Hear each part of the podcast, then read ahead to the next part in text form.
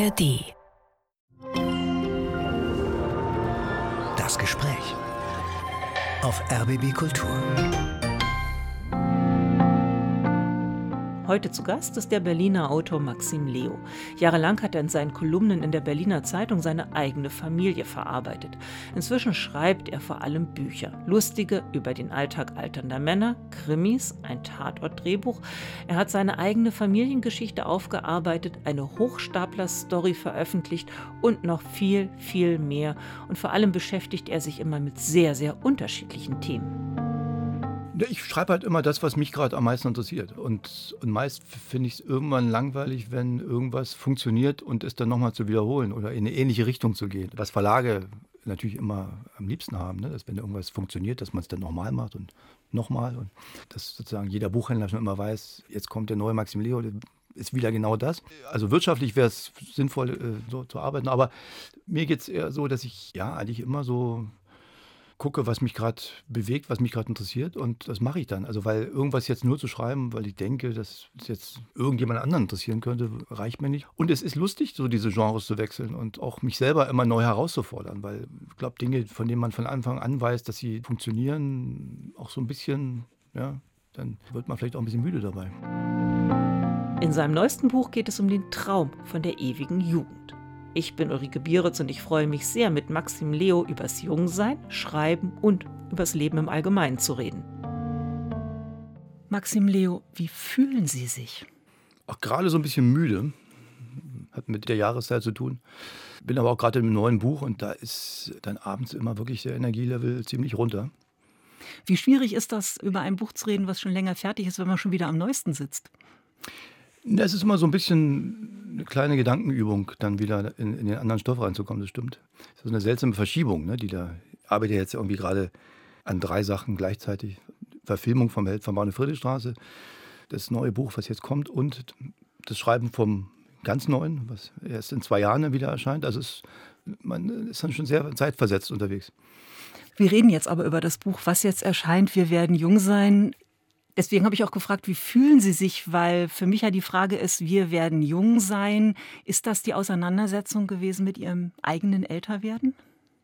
Ja, also für jeden mittelalten Mann ist das, glaube ich, irgendwann so ein Thema. Und wenn man dann noch eine gewisse Eitelkeit mit sich bringt und noch so einigermaßen eine schöne Erinnerung an die Jugend hat, dann kommt man wahrscheinlich automatisch irgendwann dazu. Mir geht es eigentlich so, dass ich denke, bisher ist alles okay, außer beim Fußball ist manchmal wirklich erstaunlich, wie viel schneller die jungen Leute dann wirklich sind. Also wir haben da manchmal 18-Jährige, die da mitspielen. Ich finde es einfach eine ziemliche Zumutung, wie schnell die sind. Bisher konnte man noch mit Technik einiges ausgleichen, aber da wieder nochmals in so eine Athletik zu kommen, wäre schon, wäre schon nicht so schlecht. Ich fand das ja bezeichnend, den Titel Wir werden jung sein, nicht Wir wollen jung sein. Wie kam es dazu? Wir werden, das ist so eine Behauptung. Naja, es geht ja um ein Medikament, ne, was entdeckt wird und was dazu führt, dass Menschen jünger werden können. Und ich habe jetzt die letzten Wochen, Monate mal in meinem Bekanntenkreis öfter mal so gefragt, wie sich die Leute so entscheiden würden. Und mein Eindruck war, dass spontan erstmal doch eine ganze Menge Leute bereit wären zu sagen, hey, wenn es sowas gibt, gib's mir. Sie sind ja selber Jahrgang 1970, also Ü50, Journalist, Bestseller, Autor von Krimis, von so einer Art Ratgeber für älter werdende Männer, gemeinsam mit Jochen Gutsch, autobiografischen Büchern über ihre Familie und eben auch Romanen. Und ich will es trotzdem noch mal ein bisschen mehr erläutern, worum es eigentlich in Wir werden jung sein gehen. Denn im Kern natürlich um den Traum von der ewigen Jugend. An der Berliner Charité forscht eigentlich der Wissenschaftler erstmal zu einem Medikament, um Herzkrankheiten heilen zu können. Und da ist ja eigentlich, dass, dass die Leute dann immer jünger werden, wenn sie das Medikament Prozent einnehmen, ist ja eher so ein Kollateralschaden. Habe ich das richtig zusammengefasst? Ich habe einen Artikel irgendwann gelesen, wo es um die Forschung ging, die gerade weltweit läuft zu diesem Thema. Ne? Und, und das ist eines der Felder, wo am meisten investiert wird im Moment, Milliarden weltweit, vor allem in amerikanischen Startups. Der Chef von Amazon, zum Beispiel Jeff Bezos, hat Alters Lab gegründet und hat die erste Gesellschaft mit Unlimited Budget, also ein Budget ohne Limit gesetzt und hat gesagt, macht einfach nur schnell, weil er natürlich auch merkt, dass er jetzt möglicherweise irgendwann sterben könnte. Und was mich interessiert hat, war allerdings, dass das kein Science-Fiction mehr ist, sondern dass die Wissenschaftler sagen, dass es nicht mehr eine Frage des Ob, sondern nur noch des Wann ist. Und Optimisten sagen, in zehn Jahren könnten wir so ein Medikament haben. was die Zellen reprogrammiert und uns alle eigentlich stufenlos jünger werden lassen kann. Also man könnte dann relativ frei bestimmen, wie jung man werden will, ob man einfach nur so jung bleiben will, wie man ist, oder ob man wieder zurückreisen will.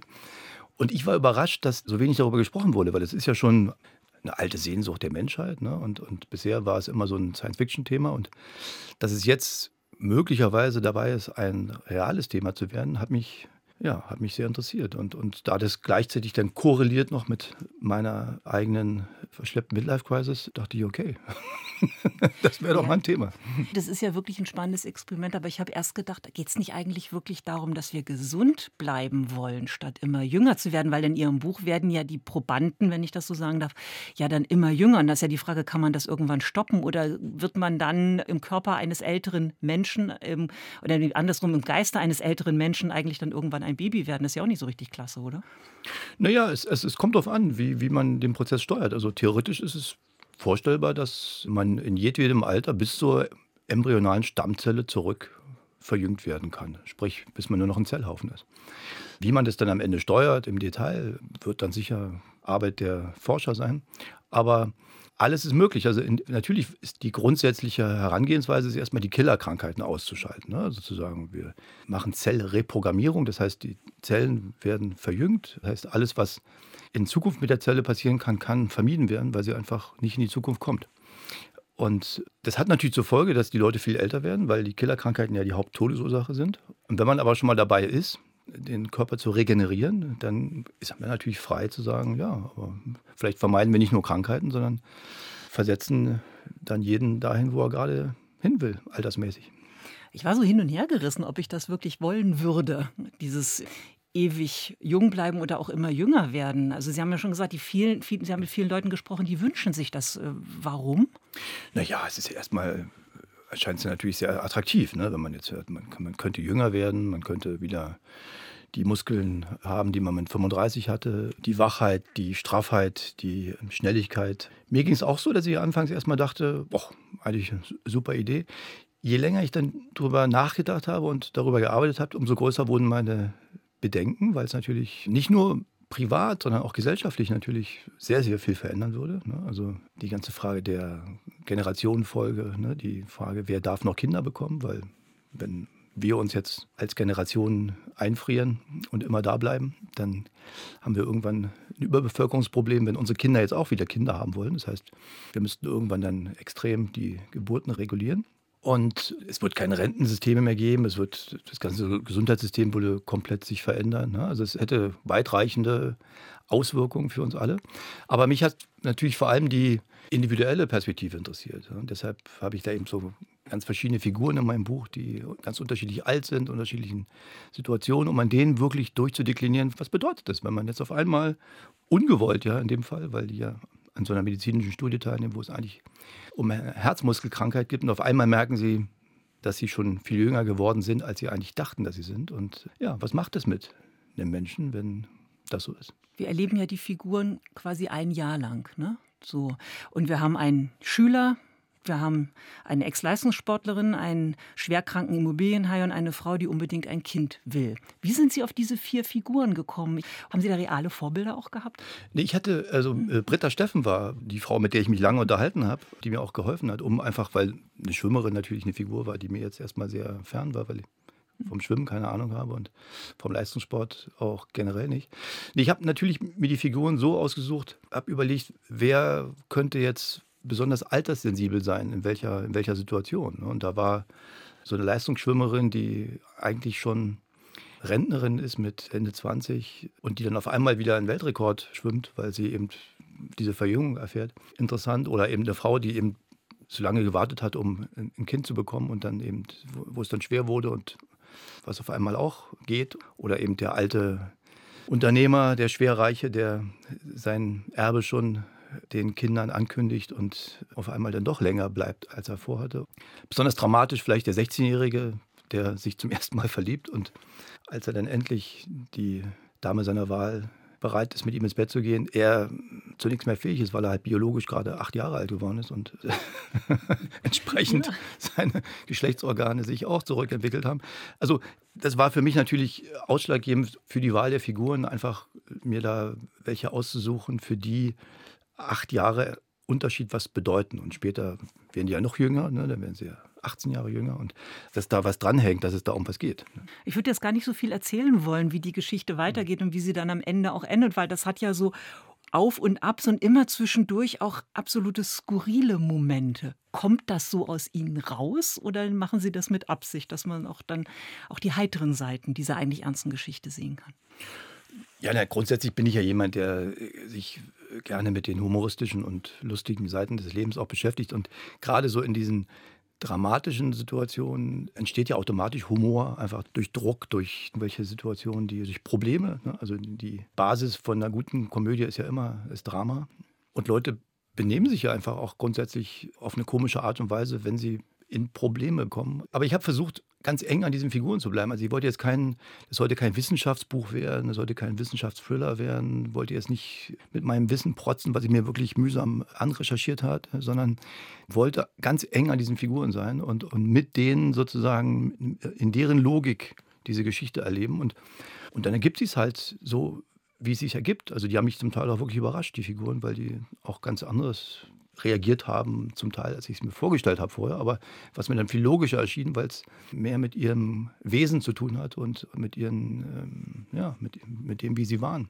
Wie viel haben Sie denn da recherchieren müssen? Ich meine, Sie haben ja eine kleine Grundlage gehabt, haben ja mal Chemielaborant gelernt, aber trotzdem ist das ja so eine Frage, also wie tief sind Sie wirklich dann auch in die Wissenschaft noch eingestiegen für so ein Buch, was ja eigentlich heiter und locker ist? Ja, so tief wie möglich, weil, ich, weil für mich war es schon wichtig, dass ich es wirklich in groben Umrissen äh, verstehe, ohne es dann unbedingt schreiben zu müssen. Aber ich glaube, man spürt dann irgendwie beim Lesen auch, ob das real ist, was da beschrieben wird, oder ob das alles nur ausgedacht ist. Und ich war natürlich in einer besonders verzwickten Lage, weil ich musste mir den Produktionsprozess eines Medikaments überlegen, was es noch gar nicht gibt. Also, also ich musste sozusagen weiter sein, als die Wissenschaft heute ist auf der Basis des heutigen wissenschaftlichen Standes. Und da habe ich sehr viele Interviews geführt mit führenden Professoren, die äh, vor allem in Amerika, aber auch in Deutschland, die mir einfach versucht haben zu erklären, was sie da tun. Und dann reicht mein Verständnis natürlich nur bis zu einer bestimmten Abstraktionsstufe. Irgendwann ab einer gewissen molekularen Ebene ist dann auch bei mir vorbei. Aber ich glaube schon, in groben Zügen verstanden zu haben, wie dieses Prinzip der zellulären Reprogrammierung funktioniert. Dafür hat ja der japanische Professor, der es damals entdeckt hat, in Kyoto äh, den Nobelpreis bekommen. Und das ist eigentlich so die Methode, die am vielversprechendsten heute den Wissenschaftlern erscheint, um irgendwann Verjüngungsmedikamente herstellen zu können. Nach dem Lesen habe ich gedacht, okay, das ist alles gar nicht mehr so lange hin, bis das tatsächlich möglich ist. Und mir hat das ein bisschen Angst gemacht, weil das, was Sie vorhin gesagt haben, das eine ist ja das Überbevölkerung, also wenn wir es mal ganz ernsthaft betrachten, das Thema das Überbevölkerungsproblem, was möglicherweise kommen kann. Aber das andere ist ja, wenn wir gar keinen Nachwuchs mehr kriegen, ist es nicht total langweilig, weil wir dann uns ja immer nur in der eigenen Blase bewegen. Das hat mir jetzt ein bisschen Angst gemacht damit. Ja, natürlich. Also, es, also, meine Bedenken sind ja auch gewachsen, je, je mehr ich mich damit beschäftigt habe, mit diesem äh, Thema. Ich glaube auch, dass es ehrlich gesagt wahrscheinlich nur eine ganz begrenzte Anzahl von Menschen gibt, die wirklich damit glücklich werden könnten. Weil, ich meine, wie schwer tun wir uns heute damit, schon in unserer normalen Lebenszeit Sinn und Glück zu finden. Ne? Und das möglichst noch über die ganze Lebensspanne. Jetzt stellen Sie sich vor, wir werden nicht mehr 80 Jahre, sondern 150 oder 200 Jahre.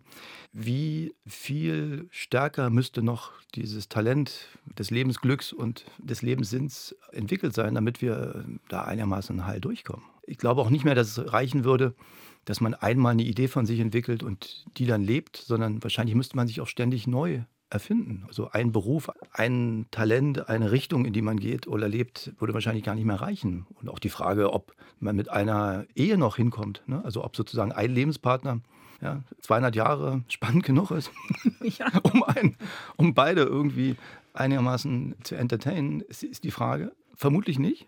Ja, es könnte also sozusagen so eine, so eine Viel-Ehen-Gesellschaft, aber so nacheinander, ne? also dass man so nach der goldenen Hochzeit mit Jutta nochmal die silberne Hochzeit mit Eva anstrebt.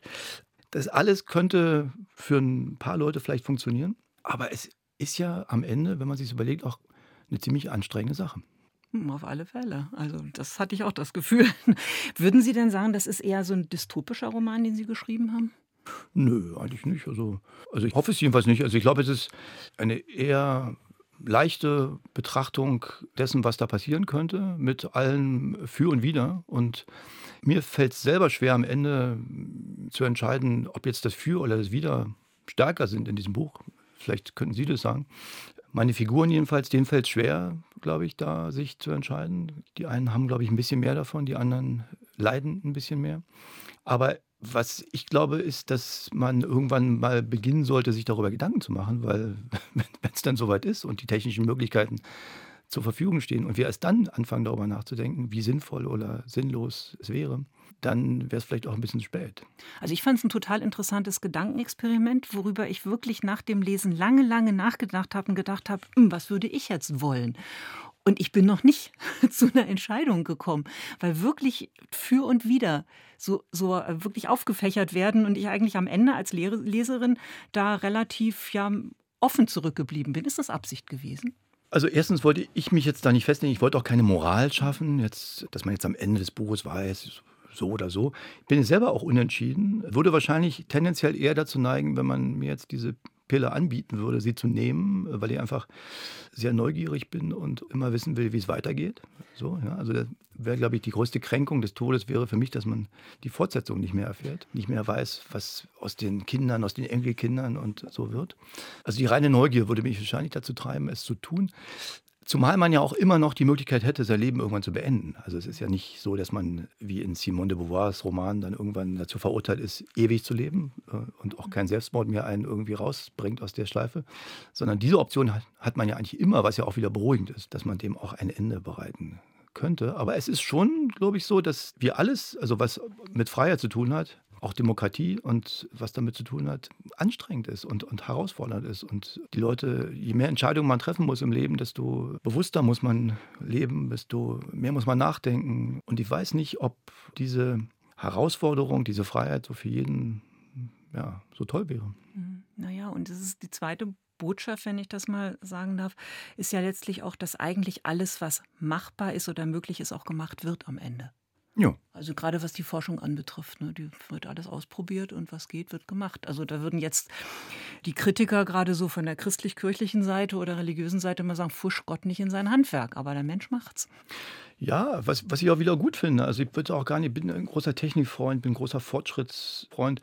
Vielleicht müsste auch, wenn man irgendwann so ein Medikament hat, dann müssten dann erstmal 100 Jahre vergehen, bevor sozusagen man als Menschheit wirklich wüsste, wie man jetzt damit umgeht und wer es sich dann zutrauen würde und wer nicht. Und vermutlich würden ja auch große Gerechtigkeitsprobleme auftauchen, ne? weil die einen können sich dann leisten, das Medikament äh, zu haben, das, die anderen nicht. Es würde Länder geben, in denen es gar nicht verfügbar ist. Wir würden sozusagen in der westlichen reichen Welt vermutlich dann noch mehr Privilegien haben als alle anderen. Die Polarisierung würde weltweit zunehmen. Also wir hätten dann so die, die Unsterblichen und immer Reichen äh, und die, und die Sterblichen immer Armen. Und das würde alle Probleme, die wir heute schon haben, natürlich nochmal exponentiell sich vergrößern lassen. Und das sind die Ideen, die man dann im Kopf hat nach dem Ende Ihres Buches, wo man sich denkt, so, wie geht es denn jetzt weiter eigentlich? Planen Sie einen zweiten Teil? Oder ist das genau das, womit Sie den Leser, die Leserin alleine lassen mit dem? Nun denken wir drüber nach. Ja, also, im Moment denke ich nicht an einen zweiten Teil. Nee, es war, es war wirklich so für mich interessant, den Figuren einfach wirklich dabei zuzuschauen, bei dieser Aufgabe, damit klarzukommen, dass sie jetzt tolle Chancen haben und Möglichkeiten und Dinge tun können, die sie davor nicht mehr tun konnten. Und gleichzeitig eben auch die Verantwortung äh, hatten, damit umzugehen und irgendwie es zu schaffen, ihrem Leben einen Sinn zu geben. Ich glaube, das, das ist das, ja, weil die große Herausforderung äh, besteht ja auch heute schon darin, dass wir jederzeit in der Lage wären, uns ein Flugticket nach Australien zu kaufen, aus, aus unserem Leben zu verschwinden und was völlig Neues zu machen. Aber es macht ja kaum jemand. Ja. Also kaum jemand nimmt ja die Freiheit wahr, die, die wir haben heute schon, uns eigentlich ständig neu erfinden zu können. Warum fahren die Leute immer an denselben Urlaubsort? Warum buchen sie immer schon ein Jahr voraus? Warum heiraten sie? Warum freuen sie sich über alles, was so bleibt und, und haben Angst vor Veränderung? Ja, nicht, weil sie so unglaublich neugierig werden und sich ständig neu erfinden wollen. Der Mensch ist ja vermutlich eher ein Gewohnheitstier, was umso zufriedener ist, je stabiler und auch ein bisschen langweiliger sein Leben ist. Nicht langweilig ist die Musik, die Sie ausgesucht haben? Wir würden jetzt mal den ersten Titel hören von Ihren drei Wünschen. Worauf haben Sie denn jetzt am meisten Lust? Was passt denn jetzt so, diese eher philosophische Debatte? Oh, ja, wir können ja einfach mit Billie Eilish beginnen. Ja, also die noch so jung ist, dass sie sich wahrscheinlich nicht vorstellen muss, überhaupt dieses Medikament zu nehmen. Warum Billie Eilish? Ach, ich finde die sehr beeindruckend und habe die ja entdeckt, als alle sie entdeckt haben, so vor zwei, drei Jahren. Und war einfach total geflasht davon, wie man in diesem Alter schon solche Songs schreiben kann. Diese Reife haben kann, wie die mit ihrem Bruder zusammen im Wohnzimmer zu Hause sitzt und Welthits schreibt und dabei irgendwie relativ normal zu bleiben scheint. Und sie hat eine tolle Stimme und ja. Baby, I don't feel so good. Six words you never understood. I'll never let you go. Five words you never say. I laugh alone like nothing's wrong. Four days has never felt so long. If three's a crowd and two was us, one slipped away. Das war Billie Eilish gewünscht von meinem Gast, dem Schriftsteller Maxim Leo, der sich in seinem neuesten Buch mit der Sehnsucht nach der ewigen Jugend befasst. Die Musik, die Sie ausgesucht haben, nicht nur das Lied jetzt, ist so ein bisschen melancholisch, finde ich. Auch die anderen, die wir noch hören werden. Ist das so auch einer Ihrer Wesenszüge? Nee, eigentlich überhaupt nicht. Das ist so die Musik, die ich abends immer beim Kochen höre. Also ich komme immer aus meiner Schreibwohnung in die andere Wohnung und mache mir ein Glas Rotwein auf, weil das immer so der Übergang vom Seriösen zum Unseriösen ist und beginne zu kochen und dann höre ich immer so eine, Spotify sucht für mich immer so die, diese, diese Musik aus. Wahrscheinlich denkt Spotify, dass es zu mir passt. Und irgendwann habe ich dann auch beschlossen, dass ich es mag. Was ist jetzt das Seriöse und was das Unseriöse? Das Kochen? Ist das Seriöse das oder Seriöse andersrum? ist das Arbeiten sozusagen. Und danach, nach zwei, drei Gläsern kann man halt nicht mehr arbeiten. Und deswegen ist dann sozusagen definitiv äh, diese Mauer durchbrochen. Und dann ist das Kochen das Unseriöse. Das finde ich auch interessant. Wenn ich mir so an. Der Vorwand. Also ne, okay, zum Trinken. zum Trinken, ja. Und zum traurige Musik hören. Wobei meine Frau ja, sie hat große, große Angst davor, dass ich zum Alkoholiker werde. Ja? Wahrscheinlich bin ich es eh, ne? also nach medizinischen Kriterien, aber war neulich bei der Vorsorgeuntersuchung, was ja auch passt zum Thema, ja. Für viele, die in diesem Alter sind. So.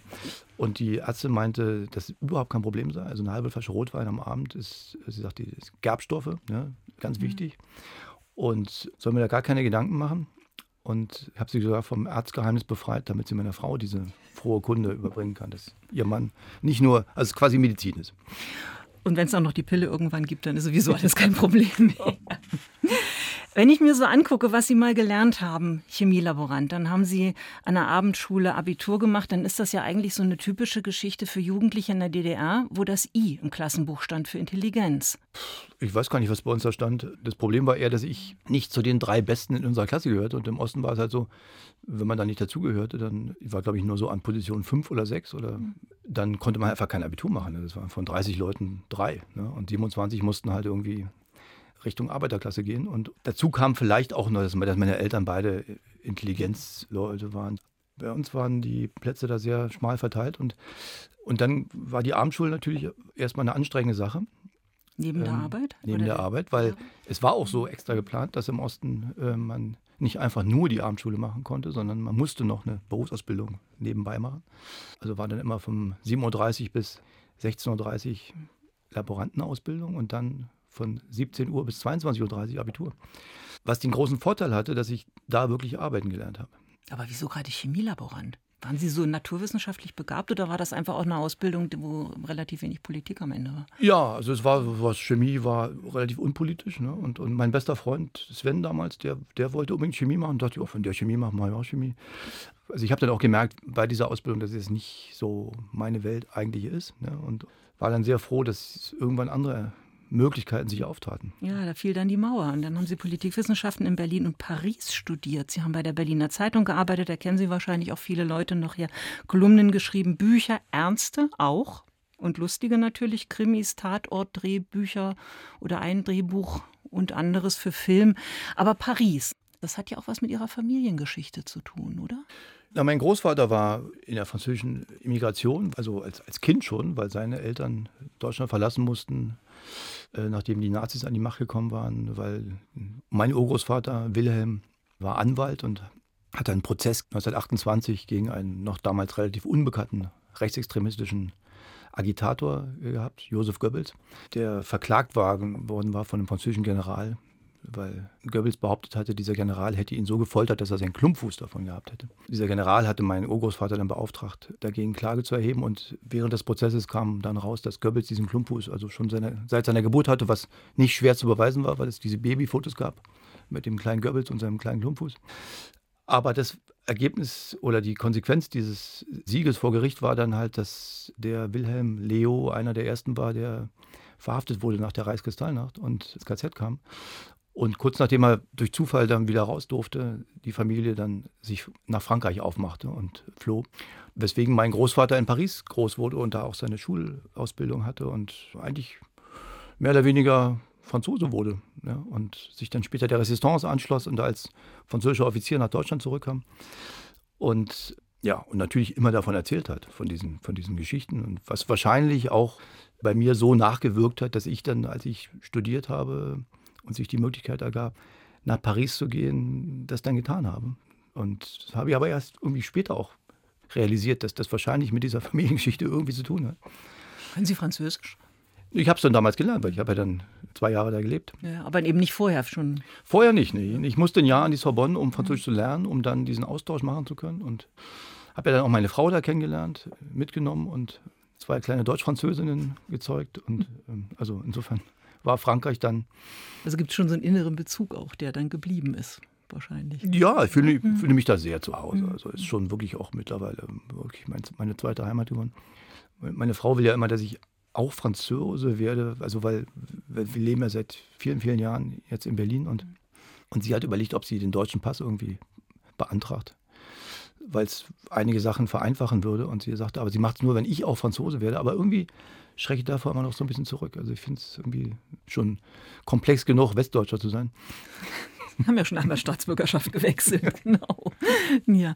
Über diese Familiengeschichte haben Sie wirklich für mich eigentlich eines der besten Bücher über das, ich sag mal, normale Leben in der DDR geschrieben. Haltet euer Herz bereit. Eine auch ihre ostdeutsche Familiengeschichte mehr oder weniger. Und in Wo wir zu Hause sind, geht es um die jüdischen Wurzeln und die jüdische Familie. Wie wichtig ist Familie für Sie? Sehr wichtig, glaube ich. Also, und, und, und je, glaube, je älter ich werde, desto wichtiger wird es. Also es gibt ja noch diese kleine enge Familie und die große Familie. Ne? Und, die, und die kleine enge Familie ist, glaube ich, schon das, was so am Lebenssinn stiftendsten ist am Ende, für mich jedenfalls. Also man kann ja alle möglichen Sachen machen, Bücher schreiben, Filme machen und so weiter. Aber wenn ich mich frage, was macht das Lebensglück aus, dann sind es eher die Erlebnisse mit meinen, mit meinen Töchtern, mit meiner Frau, irgendwo auf dem Land Feldsteinmauern errichten und, und nicht so sehr diese andere. Also und Familie, ja, ist glaube ich schon so, ein, so eine Triebfeder und eine, ein großer Lebenssinn. Wer sind denn so Ihre ersten Kritiker, wenn Sie Bücher schreiben? Ihre Frau, Ihre Eltern? Das ändert sich. Also meine Frau immer, kriegt eigentlich immer das relativ früh zu lesen. Und dann habe ich immer so, je nach Buch, fünf, sechs Testleser, Testleserinnen, die, die das bekommen, bevor es ins Endlektorat geht, um einfach so ein paar Reaktionen zu haben. Ja, das ist, lohnt sich auch immer, ist immer interessant. Ist natürlich auch manchmal ein bisschen verunsichernd, weil man, weil es ja noch gar nicht richtig fertig ist und man dann schon so echte Lesermeinungen bekommt. Ja. Auch manchmal überraschend, was den Leuten so auffällt. Aber es ist durchaus eine lohnende Sache. Die Töchter auch? Also Sie sind jetzt über 20, lesen die Ja, auch? Ja, die Töchter auch. Also zum Beispiel haben die jetzt auch in dem neuen Buch Wir werden jung sein, äh, habe ich denen vor allem die Kapitel über Jakob gegeben, der ja 16 ist, und um einfach zu wissen, ob der irgendwie einigermaßen überzeugend klingt, so als 16-Jähriger, und weil sie ja noch näher an dem 16-Jährigen sind als ich. Aber ja, ja, es also interessiert mich auch sehr, was die davon halten und wie, wie die so damit umgehen. Und dann spielt ja in dieser Generation, spielen ja jetzt auch Themen eine Rolle, die mir jetzt noch nicht so geläufig sind. Das ganze Gendertum und, und die ganzen Probleme und was man alles nicht mehr sagen darf und wie so. Und, und, und da werde ich natürlich auch dann entsprechend hingewiesen auf die roten Linien, die ich dann umso lustvoller überschreite. Ja. Sind Sie Ihren Töchtern manchmal peinlich oder peinlich gewesen, vor allem wahrscheinlich als Sie in der Pubertät ja, waren? Immer, immer. Immer, ja. Eines der Wesensmerkmale von Eltern, dass sie einem peinlich sind. Aber ich war natürlich immer besonders peinlich. Auch unter anderem, weil ich halt lange diese Kolumne geschrieben habe, wo ja der erste Zungenkuss und alles, was meine Töchter so erlebt haben, fein säuberlich dokumentiert wurde. Zwar immer in einer gewissen ironischen Brechung, aber dann doch schon so, dass die Lehrer auch, die das immer gelesen haben, immer wussten, ah, jetzt, das ist gerade passiert war den Töchtern dann irgendwann nicht mehr so wichtig, weil, weil sie gemerkt haben, niemand in ihrer Generation liest Zeitung. Waren die Kolumnen in der Berliner Zeitung, ne? Genau. Mhm. Und also nur die Lehrer lesen das und da war es eher von Nutzen, sympathiemäßig. Aber ja, die Peinlichkeit ist eigentlich auch bis heute natürlich, mhm. klar, Grundwesen meiner väterlichen Existenz. Sie selber haben ja auch ja, bekannte Eltern. Ihr Vater Künstler, die Mutter Historikerin Annette Leo. Sind Sie eigentlich auch immer gefragt worden, sind Sie der Sohn von? Quasi, dass man selber auch gemessen wird an seinen ja, Eltern? Eigentlich eher nicht, weil wir in so unterschiedlichen Bereichen unterwegs waren. Also meine Mutter eben seriöse Historikerin, mein Vater Maler. Als ich dann angefangen habe zu schreiben, war das eher ein Bereich, wo die noch nicht so unterwegs waren. Insofern ist eher umgekehrt, dass meine Eltern dann relativ schnell gefragt wurden, ob sie die Eltern von sind, was für meinen Vater, glaube ich, ein bisschen schwierig war. Weil er das eher umgekehrt gerne gehabt hätte, aber eher in der Richtung. Sind die heute stolz auf Sie? Also ich war bei einer Lesung, da saß Ihr Vater in der ersten Reihe. Findet er es toll, was Sie machen? Mal so, mal so, glaube ich. Also die sind jetzt nicht so überschwänglich im Lob, wie heute so die Montessori-Eltern es sind. Wenn sie was mögen, dann sagen sie es, aber es gibt jetzt nicht so dieses Routinelob, ja? Mhm. nur wenn man das Kind ist. Hat sich auch geändert. Das ist vielleicht auch eine Generationenfrage oder auch eine Herkunftsfrage, oder? Ja, ne, also mein Eindruck ist, dass heute da so eine schon so eine Inflation irgendwie stattfindet. Ne? Dass alles, was Kinder machen, irgendwie per se toll ist. Ich weiß nicht, ob es den Kindern hilft, ehrlich gesagt, weil dann irgendwie vielleicht so ein Selbstbild auch entsteht, was irgendwie zu einer leichten Überschätzung führen kann. Und manchmal vielleicht zu einer großen Enttäuschung. Wie ist denn das mit den Leos? Sind Sie so eine Mischpoke, die zusammenhält? Ja, also wir sind, glaube ich, alle sehr familiär und finden es wichtig, zusammen zu sein. Und wir waren ja auch in der DDR jetzt nicht so wahnsinnig viele. Also wir waren ja eine recht kleine Familie, übersichtlich. Und wir sind auch relativ harmoniesüchtig. Also wir haben es jetzt nicht darauf angelegt, uns groß miteinander zu verstreiten. Ja, also ist eigentlich wirklich okay. Es ist, macht Spaß. Es ist keine Verpflichtung, zusammen zu sein, sondern es ist, glaube ich, für alle eine Bereicherung. Das Buch, äh, in dem Sie ja über Ihre jüdische Familie, die ja viel, viel größer ist, geschrieben haben, ist ja jetzt schon eine ganze Weile her. Wie ist dann das jetzt mit den Leuten, die da noch dazugekommen sind? Haben Sie da auch noch engen Kontakt? Treffen Sie sich regelmäßig? Gibt es Familientreffen der Großfamilie? Und das war sehr schön damals mit diesem Buch, weil ich ja nicht nur die alle mal kennengelernt habe, weil ich da einfach hingefahren bin und mich lange mit denen unterhalten habe, sondern weil wirklich aus diesem Buch, was ja auch in unterschiedlichen Sprachen dann auch erschienen ist, unterschiedlichen Ländern, dann die Leute sich auch gegenseitig kennengelernt haben. Also die israelische Familie mit der englischen, mit der französischen und da Kontakte entstanden sind über die Grenzen hinweg. Und diese Familie wirklich wieder zu so einer Lebendigkeit erwacht ist, die sie vorher nicht mehr hatte. Vorher war es eher so ein bisschen so ein Museumswachsfigurenkabinett. Und auf einmal kam da so eine, auch eine neue Generation nach, also meine Generation, die ja, realisiert hat, dass es da noch viele, viele andere Legos gibt. Und es fanden jetzt große Familientreffen statt und jetzt soll es eine Wanderung in den Pyrenäen geben auf den Spuren von Walter Benjamin, der damals mit Fritz Brenkel, einem unserer Vorfahren, ins Gebirge gewandert ist und da dann auch sich umgebracht hat, mit den Drogen übrigens von diesem Onkel. Also insofern ist da was in Gang gekommen, was natürlich toll ist, dass so ein Buch sowas ausrichten kann. Wie sehr spielt in Ihrem Alltag, in Ihrem Leben dieses, diese jüdischen Wurzeln eine Rolle? In meinem Alltag eigentlich überhaupt nicht. Also es ist eher eine Frage, die ich mir immer wieder stelle, was das für mich auch zu bedeuten hat. Und ehrlich gesagt habe ich da noch nicht wirklich so eine abschließenden Antworten gefunden. Es ist eine Zugehörigkeit auf jeden Fall und auch eine gewisse Loyalität. Also jetzt gerade in diesem furchtbaren äh, Nahostkonflikten fühle ich mich da schon auf jeden Fall einer Seite zugehörig, was aber nicht heißt, dass ich dann unbedingt die Position dieser einen Seite dann auch übernehme.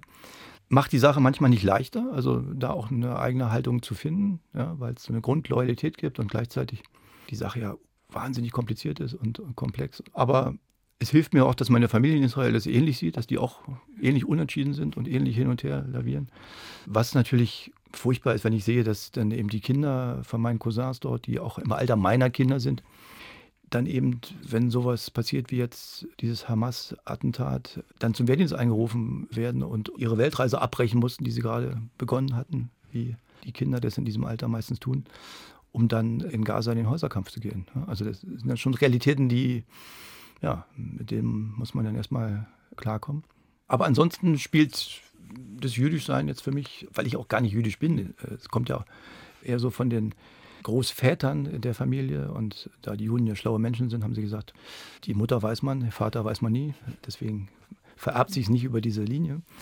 Aber es hat was, ja, so ein, so ein grundsätzliches Solidaritäts- und Zugehörigkeitsgefühl.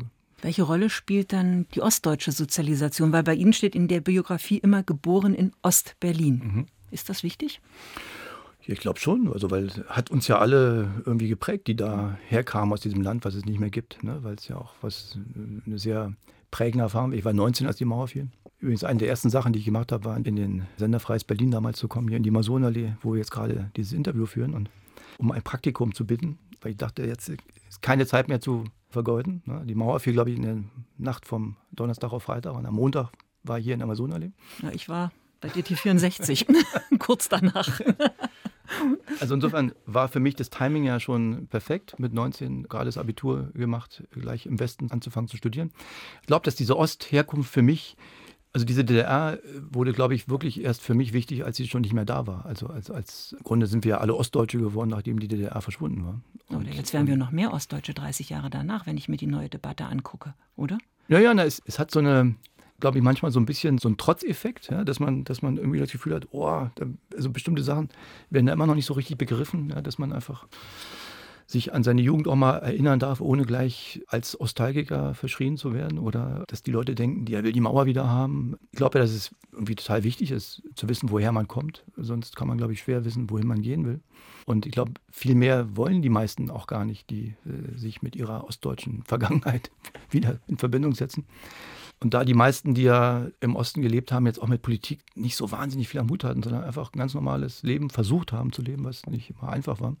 Und Politik da, glaube ich, gar nicht so eine wahnsinnige Rolle spielte, sondern eher die Frage, wie es mit dem Garten ist und ob man die Frau bekommt, die man will und ob es vielleicht im Laden mal was Anständiges zu kaufen gibt, ist da sozusagen, glaube ich, diese Herausbildung der ostdeutschen äh, Identität eher so eine Reaktion auch auf die Infragestellung dieser DDR-Herkunft. Ja, also, sie wäre vielleicht weniger ausgeprägt heute, wenn es da einen normaleren Umgang mitgeben würde, mit dem, dass man unterschiedlich sein kann in diesem Land. Aber wie kommt das? Haben Sie eine Erklärung dafür, dass wir jetzt über 30 Jahre nach dem Fall der Mauer plötzlich anfangen, darüber zu diskutieren, Ost, West, also klar angeschoben von dem Buch von Dirk Oschmann und anderen dann auch, dass wir plötzlich wieder, und dass auch junge Leute, die die DDR gar nicht mehr erlebt haben, sich plötzlich als Ostdeutsche empfinden. Warum jetzt?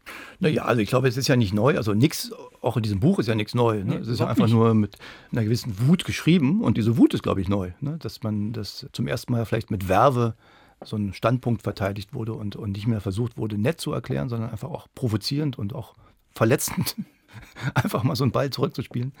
Ne, ich glaube einfach, dass, dass bestimmt, also dass Probleme ja nicht verschwinden, wenn sie nicht gelöst sind. Und undiskutierte Fragen nicht verschwinden, wenn sie undiskutiert bleiben. Und da ist einfach, glaube ich, ein bisschen was versäumt worden, so an Auseinandersetzung und an, an Akzeptanz und an Verständnis und an vielleicht auch Interesse aneinander. Ja. Und es wird ja dann mit der Zeit auch nicht einfacher, weil gerade Kindern, denen von ihren Eltern irgendwann erzählt wurde, dass, wie toll es war in der DDR, die es aber selber gar nicht erlebt haben denen etwas fehlt, was sie gar nicht mehr gekannt haben, dann fehlt ihnen ja auch der Realitätsabgleich und äh, sie werden mit einem Ideal groß, was völlig überhöht wurde und sind sozusagen die Erben des Frustes ihrer Eltern, was äh, nie eine gute Sache ist.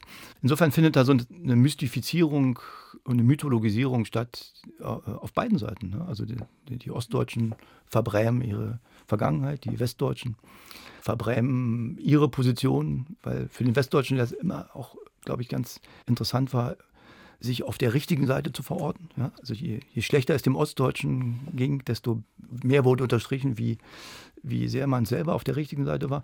Und dieses Spiel, ja, hat halt Spuren hinterlassen. Also, und alle möglichen Spuren, die man wahrscheinlich erst weniger werden und die Verletzungen auch, wenn, wenn man es vielleicht irgendwann schafft, es entweder komplett zu vergessen oder vielleicht ein bisschen konstruktiver damit umzugehen. Vielleicht braucht es noch eine Generation. Aber das, dass es für die jungen Leute keine Rolle mehr spielt, wo man herkommt, das ist ja so ein Irrtum, dem wir wahrscheinlich aufgesessen sind. Das hieß ja immer, ach komm, das sind alles Europäer, die, die interessieren sich da nicht für und plötzlich interessieren sie sich ja doch. Wenn ich meine Töchter frage jetzt, ich glaube, da ist, das, da ist es jetzt wirklich nicht mehr so. Nee. Da geht es eher so um Reich und Arm mhm. und, und, und, ganz andere Fragen. Also wenn ich jetzt anfange von Ostdeutschland und dann kriegen die das große Gähnen und ja, Vater erzählt Papa vom Krieg. Ja, also, nee, ich glaube nicht, dass da noch so eine emotionale Zugehörigkeit wirklich da ist. Es sei denn, da sind wirklich schwere Traumatisierungen in der Familie überliefert worden. Nee, aber ich, ich finde es ja auch interessant. Ich finde es ja auch gar kein Ziel, jetzt gleich zu werden. Ne? Also, weil ja immer so gesagt wird, wann verschwinden denn nun jetzt mal die Unterschiede? Ich finde ja Unterschiede immer sehr interessant. Und ein Hamburger und Münchner sind ja auch sehr unterschiedlich und niemand wird von ihnen verlangen, dass sie jetzt gleich werden. Aber dieses sich gegenseitig zu respektieren und zu akzeptieren, darum geht es, glaube ich, vor allem. Also ich glaube, es gibt eine Menge Ostdeutsche, die immer das Gefühl hatten, so die, ja, dass nicht gesehen wird, dass sie da irgendwie auch gelebt haben, dass nicht alles total furchtbar war, dass im Osten auch nicht immer geregnet hat und das eine oder andere Lachen durch dieses Land auch durchaus gegangen ist, ohne jetzt zu beschönigen, was alles furchtbar war, äh, ja, weil es war ja grundsätzlich furchtbar. aber, aber, eben nicht nur. Ja. Das Leben ist komplexer und dieses Anerkennen von Komplexität und von, von Ambiguität und äh, dass man auch mal sowas aushalten kann, so Widersprüche und vielleicht auch, dass das eigene Bild nicht so genauso ist, wie man sich so. Das, also eine gewisse Lockerheit so in der. Und eine Neugier. Also ich finde ja immer wichtig, vor allem, dass man irgendwie neugierig aufeinander ist und sich Fragen stellt und, und nicht immer schon alle Antworten hat. Und das ist ja so ein, eine der größten Gefahren, die ich jetzt gerade sehe, dass die Leute einfach so sich immer mehr in so ihren Wahrheiten verschanzen und die für alternativlos halten und überhaupt nicht mehr zugänglich sind für die Wahrheiten von anderen Leuten. Bei mir ist immer, ich finde den Zweifel viel spannender und ich habe immer große Probleme, mich überhaupt irgendeiner Wahrheit oder irgendeiner Idee anzuschließen. Ich bin immer wie beim Tennisspiel, wo der Ball kommt von links, der Ball kommt von rechts und sitze staunend da und denke, oh, jetzt hat der recht. Oh, nee, Moment, der hat ja auch recht. Ich hätte lieber ein bisschen mehr die Begabung, mich mal auf eine Meinung für mich selber einigen zu können. Aber einige tun es, glaube ich, zu sehr.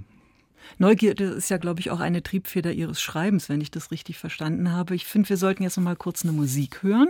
Französische Musik ja. mitgebracht aus Paris. Benjamin Biolay, eine ziemlich coole Socke. Also ich glaube, er hatte auch mal was mit der Frau von Sarkozy. Und hier ist er im Duett mit Vanessa Paradis. Ja, toller Song. Dann hören wir den.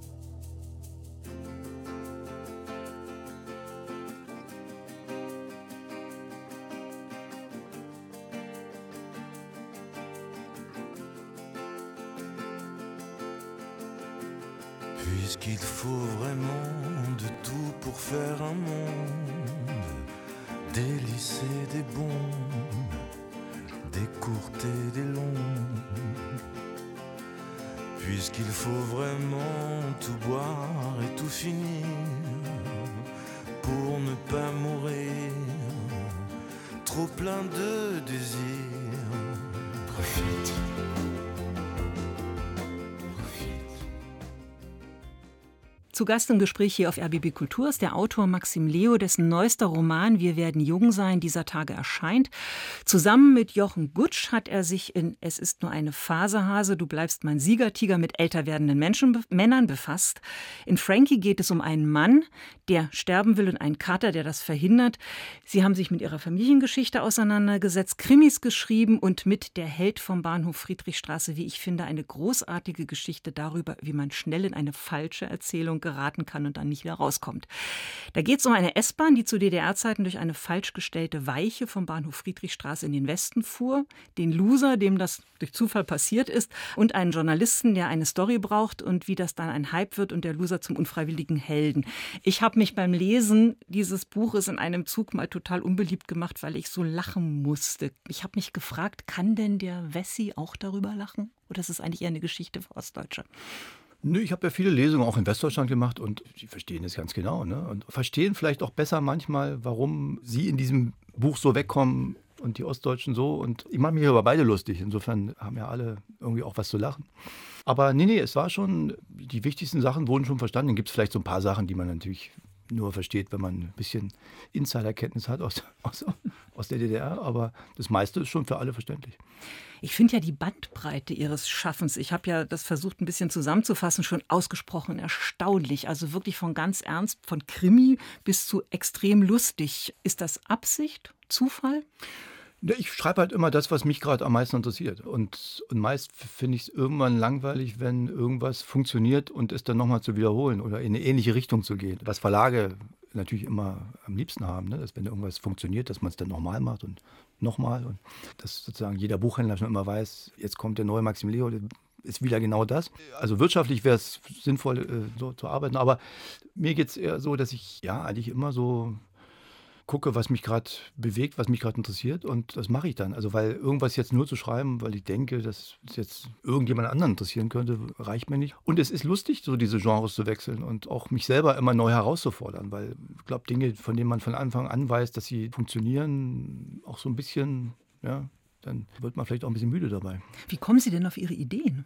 Die Familienbücher zum Beispiel, die haben sich so ergeben aus, aus Situationen eigentlich. Also, weil ich glaube, das sind auch so, so eine Art von Büchern, die die man nicht planen kann, sondern die ganz konkret war es zum Beispiel bei Herzbereit so, dass ich meinen Großvater im Krankenhaus besucht hatte, der gerade einen Schlaganfall hatte und nicht mehr reden konnte und der sich irgendwie so verändert hatte und auf einmal ganz liebevoll und zugewandt war und aber stumm.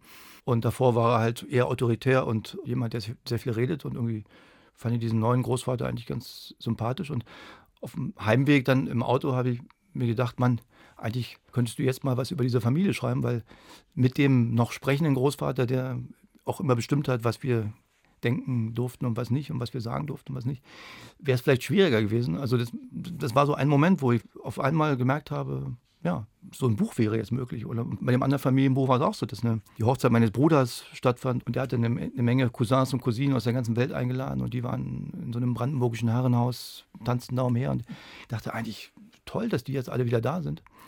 Und eigentlich könnte man das mal aufschreiben, dass die jetzt auch zum Teil zurückkommen nach Berlin und hier heiraten und Kontakt suchen zu dieser Stadt, aus der sie einst vertrieben wurden. So. Also, und die anderen Bücher, also der Held von Baune Friedrichstraße zum Beispiel, diese Hochstapler-Geschichte, da ging es mehr darum, da wollte ich irgendwann mal was dazu schreiben, wie Geschichte eigentlich entsteht. Also wer, wer darüber entscheidet, wer ein Held ist und wer nicht und wie Geschichte von wem, mit welchem Zweck geschrieben wird und äh, welche Geschichte bleibt am Ende von den vielen Geschichten, die, die so geschrieben werden. Und, und wollte aber kein ernstes oder bitteres Buch oder kein anklagendes Buch schreiben, sondern möglichst eine Komödie. Und, und dann fiel mir halt diese Geschichte ja, von diesem Michael Hartung ein, der angeblich die größte Republiksflucht aus der DDR in den Westen organisiert hat und aber eigentlich nur in einer Nacht betrunken war und sich ein bisschen dämlich angestellt hat. Und äh, ja, die Frage war halt, reicht es schon aus? Im richtigen Moment betrunken und dämlich zu sein, um ein Held zu werden? Oder, oder muss man dafür auch eine heldische Motivation haben? Und ähm, ja. Und Krimis, was ist das Reizvolle an Krimis? Das war mal eine Zeit lang reizvoll. Also die Tatortproduzentin vom Köln-Tatort hatte mich gefragt, ob ich nicht Lust hätte, mal was für sie zu schreiben, weil die wollten mal einen lustigen Tatort haben. Das war bevor Münster entwickelt wurde. Und, und ich dachte, ja, warum denn nicht? Also wenn, aber dann müsst ihr auch wirklich, also dann muss es aber auch lustig sein dürfen. Also ich kann jetzt eure Kommissare nicht so wahnsinnig ernst nehmen. Also dann kommt damit klar, wenn sie sagen, ja, ja. So. Und das haben sie dann auch gemacht. Also es ging damals um Dating. Dating war noch nicht so. Das war 2014, ne? Nicht so populär. Ja. Ein Heiratsbetrüger, der mit der Datingagentur. Und dann irgendwie fragte mich dann noch ein Verlag, ob ich nicht Lust hätte, Krimi und so. Und dann und eigentlich habe ich dann zwei Krimis geschrieben, aber eigentlich waren es eher so Bücher über Brandenburg, weil die mhm. spielen in dem Dorf, wo wir auch ein Haus haben. Und, und mich hat dieses Brandenburg interessiert, dieses dem Berlin ja so nahe und trotzdem irgendwie ganz unterschiedliche und, und wie die Leute da so sind. Und ich habe schon beim Schreiben auch der Krimis gemerkt, dass mich eigentlich der Krimi selber nicht so wahnsinnig interessiert hat, sondern eher so das Drumherum. Und der Krimi war dann so der rote Faden. Und es gab trotzdem viele Leute, die es mochten und die auch äh, mich bis heute fragen, wann es endlich einen dritten Teil gibt und wie es weitergeht. Es kann sein, dass ich das auch irgendwann mache, wenn bisher war es nur immer so, dass immer so neue, frische Ideen reindrängten und die mache ich dann erstmal. Sie schreiben unglaublich viel. Also ich habe immer das Gefühl, da kommt andauernd was Neues von Ihnen.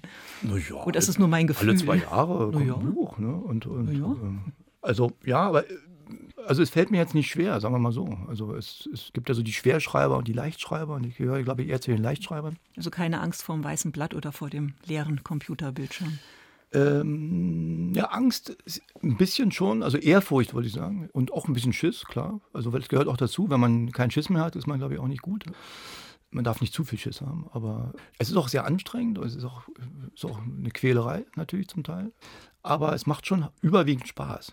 Also ich bin auch ganz unterschiedlich als mein, mein Schreibkollege Jochen Gutsch, mit dem ich auch etliche Bücher zusammen gemacht habe. Der, der hat nicht so wahnsinnig viel Spaß daran, der leidet da mehr.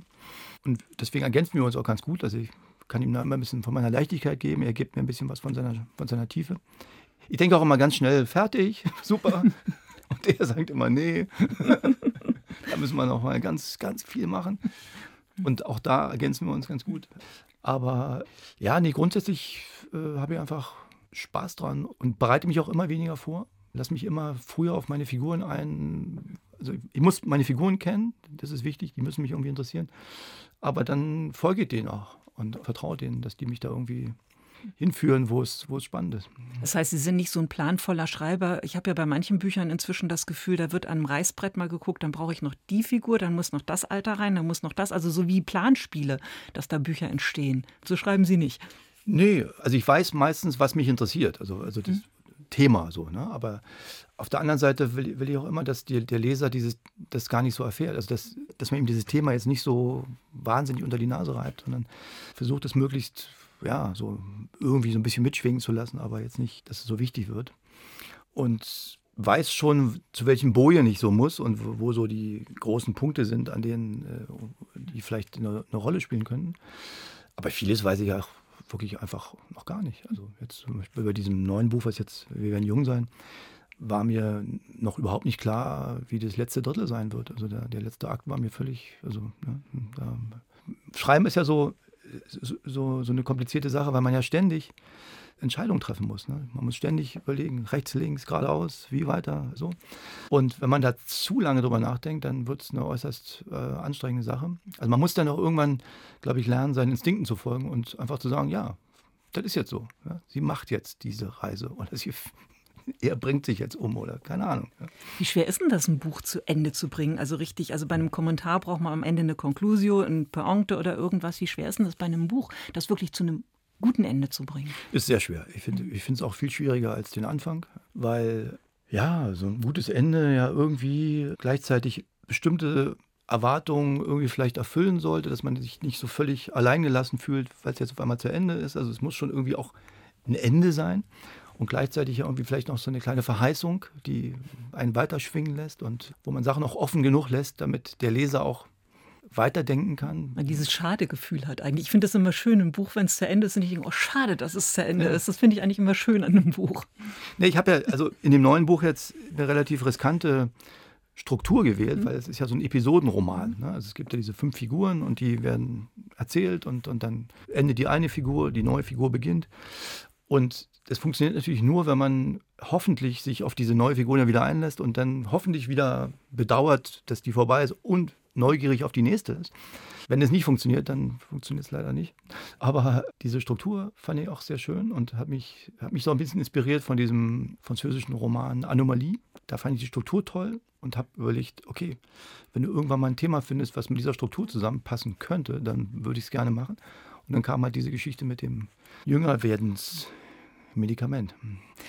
Sie haben ja schon gesagt, mit Jochen Gutsch haben Sie zusammen geschrieben oder schreiben Sie noch weiter zusammen? Weil bei der Lesung, bei der ich war, letztlich hieß es, das war unsere letzte gemeinsame oder vorerst letzte gemeinsame Lesung.